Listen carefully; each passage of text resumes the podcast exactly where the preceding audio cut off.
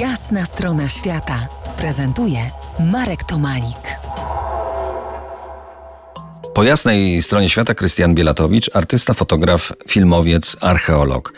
Twoje poszukiwania uważności w obserwacji zaprowadziły cię daleko, naprawdę od domu bardzo daleko. Pójdźmy teraz nie tyle tropem Twoich fotografii, co filmów, krótkich dokumentów y, takich fotograficznych. Kamczatka, kraina zupełnie nieznana, jak nie z tego świata, choć y, swojej dzikości porównywalna chyba do tej jeszcze ostałej w dzikości Amazonii. Tak, Kamczatka dla mnie to było spotkanie z dziką przyrodą. E, chociaż mieszkają tam ludzie i są miasta, to byliśmy w przestrzeniach, gdzie e, nikogo nie było, tylko niedźwiedzie, tylko niedźwiedzie. I kiedy się jest w takim miejscu, w jakimś sensie samemu, to przez e, kilka dni można przeżyć, to jest przeżyć chyba jedno z naj bardziej szczęśliwych chwil w swoim życiu, kiedy odczuwasz taką bliskość z naturą, taką naturą, która jest nietknięta przez człowieka i, i wiesz, i wiatr, i, i te, te, wulkany, i, i zwierzęta, dzikie zwierzęta, które oglądasz z kilku metrów czasami, powodują, że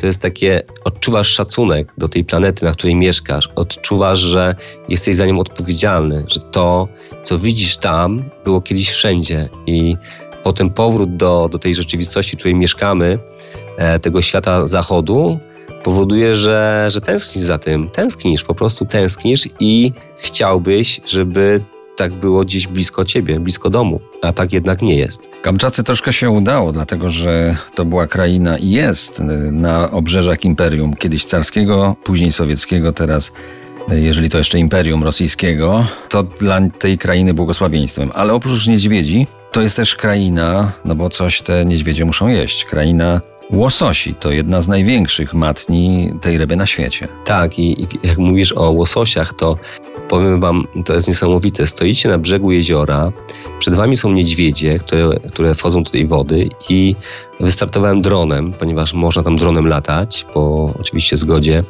e, od strony naukowców, którzy tam badają florę i faunę. I nagle startuję, lecę dronem, e, było mocne słońce, nie widziałem tego, ale później na ekranie zobaczyłem, że tysiące łososi ucieka przed niedźwiedziem, który wchodzi do wody. I wtedy sobie to wszystko wyobrażacie i rozumiecie, jak to wszystko funkcjonuje tam, jak to wszystko ze sobą jest połączone. Te łososie z tymi niedźwiedziami i, i ten widok po prostu sprawia, że wow, czujecie się po prostu szczęśliwi, że możecie zobaczyć takie, takie zjawisko.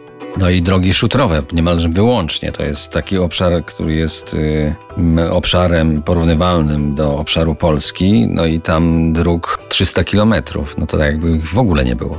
No, były momenty, kiedy jechaliśmy takim kamazem e, z napędem na 6 kół i jedziecie, jedziecie, nagle droga się kończy i przejeżdżasz przez rzekę. Wjeżdżasz z rzeki, jedziesz wzdłuż oceanu, gdzie na plaży spotkaliśmy wieloryba, e, nieżywego już. Potem znów kolejna rzeka, kolejne przeprawy i, i to powoduje, że naprawdę czujecie się jakbyście odkrywali nowy świat. Tak się czułem. Za kilkanaście minut z Krystianem ruszymy dalej, na Yucatan, do krainy Majów.